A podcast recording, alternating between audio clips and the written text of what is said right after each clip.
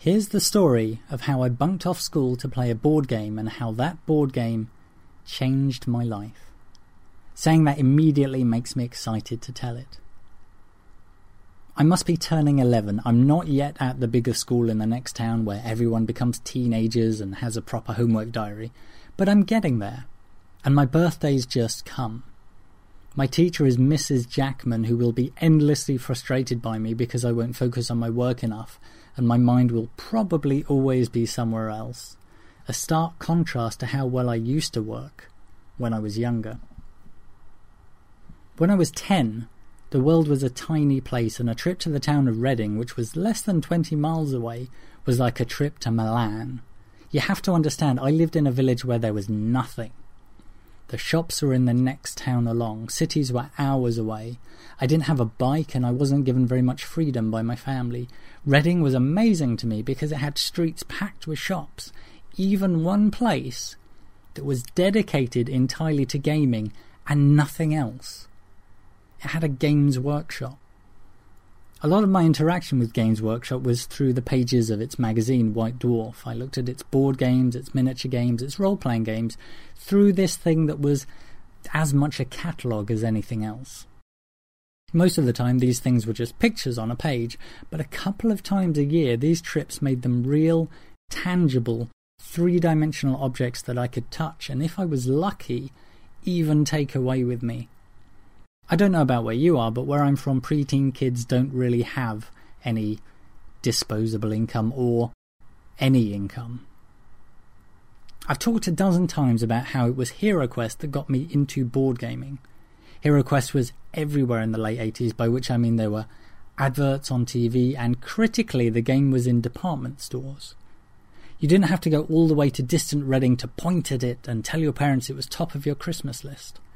HeroQuest was the absolute perfect antidote to Monopoly and Cluedo and everything stuffy and staid about board gaming. It was the best that board games could be. But one evening in that Reading Games Workshop, I saw something that turned my world on its head. When I've talked about HeroQuest, I've also mentioned how I immediately got the game. You explore dungeons or ruins, kill monsters, and get treasure, one player managing the dungeon while everyone else played the heroes. Sure, I had to learn the rules, but the concept immediately made sense to me. I understood that you could have mechanics for those things, and of course, of course, I saw the appeal. I was not at all ready to see, stacked across one wall, a great row of boxes for something called Advanced HeroQuest larger than any game box I'd seen before. And I didn't even know where you could begin when the front of the box declared includes full rules for solo play. Solo play? You could play a board game by yourself? The disappointing truth was not all of my friends wanted to play HeroQuest. They didn't understand the rules and they didn't care to learn. Everyone my age was starting to get into football or they still watched a bunch of cartoons. They were happy with a lot of the established things that were being pushed their way and they didn't much want to try anything new. While I had a few friends I could play with, my pool was dwindling. Could I really enjoy a board game the same way I could a video game? Advanced Hero Quest was too big to expect for an 11th birthday present, and anyway, it was something I'd only seen once and barely knew anything about. It existed only in the distant land of Reading, stacked across just one wall somewhere. It was as intangible as any of the other listings in White Dwarf's appendix. A concept. A dream. When you're that sort of age, in that sort of place, you know that only a very small amount of your dreams will come true.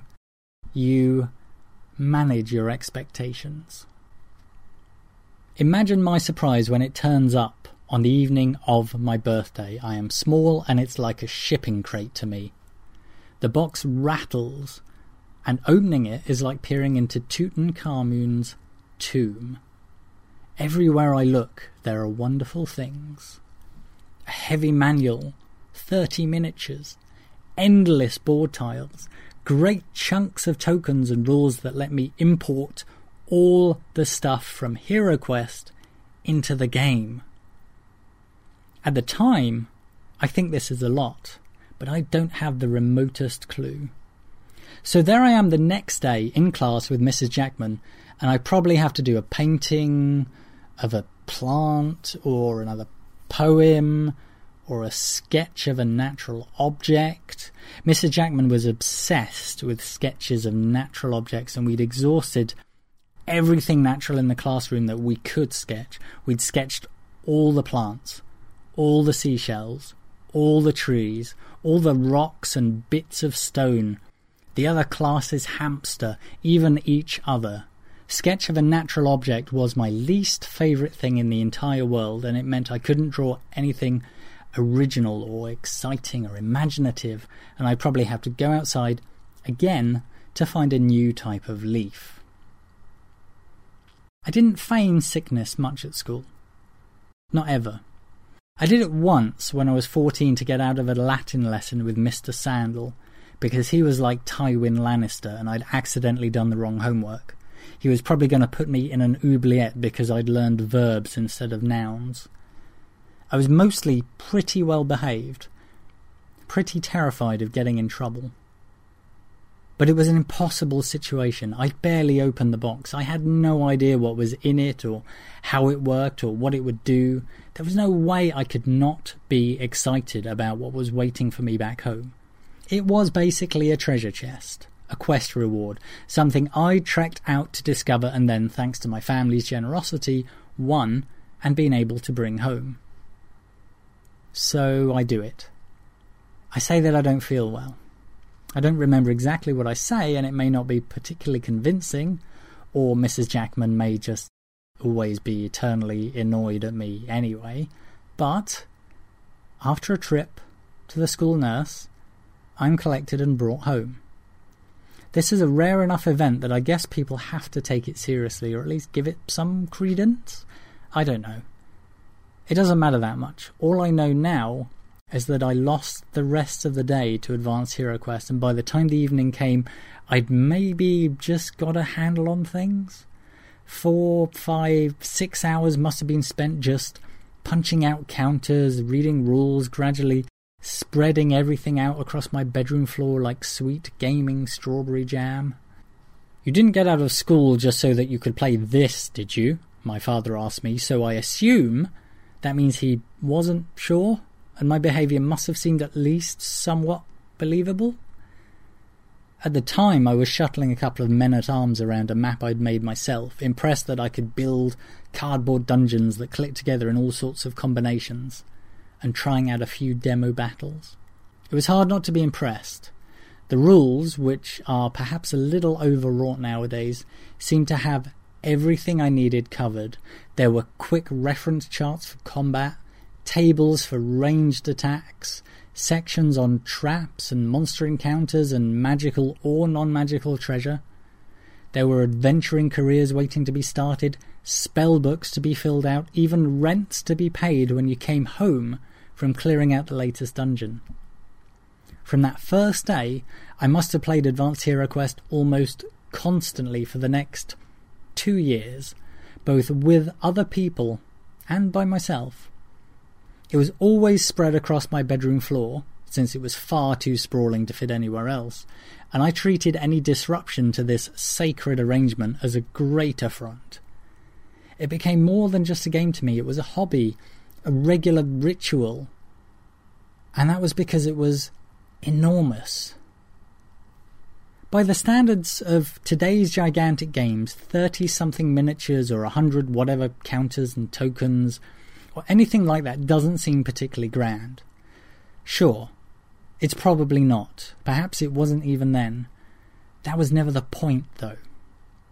There are a couple of things about Advanced Hero Quest that were very, very special and which made it grow so, so much. First, there were those rules for solo play. What this actually meant was that the game included a system that could build dungeons on the fly. Much like the first Hero Quest, there were still dungeons mapped out already, pre made scenarios that heroes and dungeon masters could play through, but all that required an amount of secrecy and foreknowledge. The protagonist didn't know what they were entering into, and a dungeon master would gradually lay out a map, section by section, as they explored.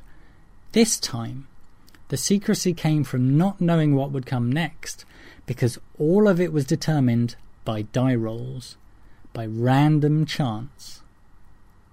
There were tables, you see, and dice with 12 sides. You turned a corner and rolled a dice to see what was down the next corridor, to see how many doors led off it, to see if there was a junction or stairs or a dead end. You rolled to see whether the next door you opened led to a lair of monsters, a vital quest room, or one of the game's bizarre hazard rooms. Strange locations that had some sort of challenge, puzzle, or weird artifact that you had to contend with.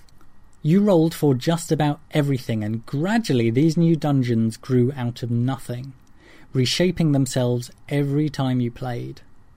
There was no way of knowing exactly what would come next. It might as well have been magic. No, it was magic. Every new game was a wave of the wand and new possibilities were the only excuse you needed to play yet again. This by itself would have been enough of a hook to keep me tugging for months, but Advanced Hero Quest did something else that was arguably even more important, something that would leave even more of an impression on me than its randomly generated dungeons. It told me to make things up. the game came with a bunch of Skaven figures, and the Skaven have been my favourite thing about the Warhammer Fantasy universe ever since. Orcs and elves exist all over the place, but Skaven are unique to Warhammer, and they have a particular ecology and society that fits very nicely into that world.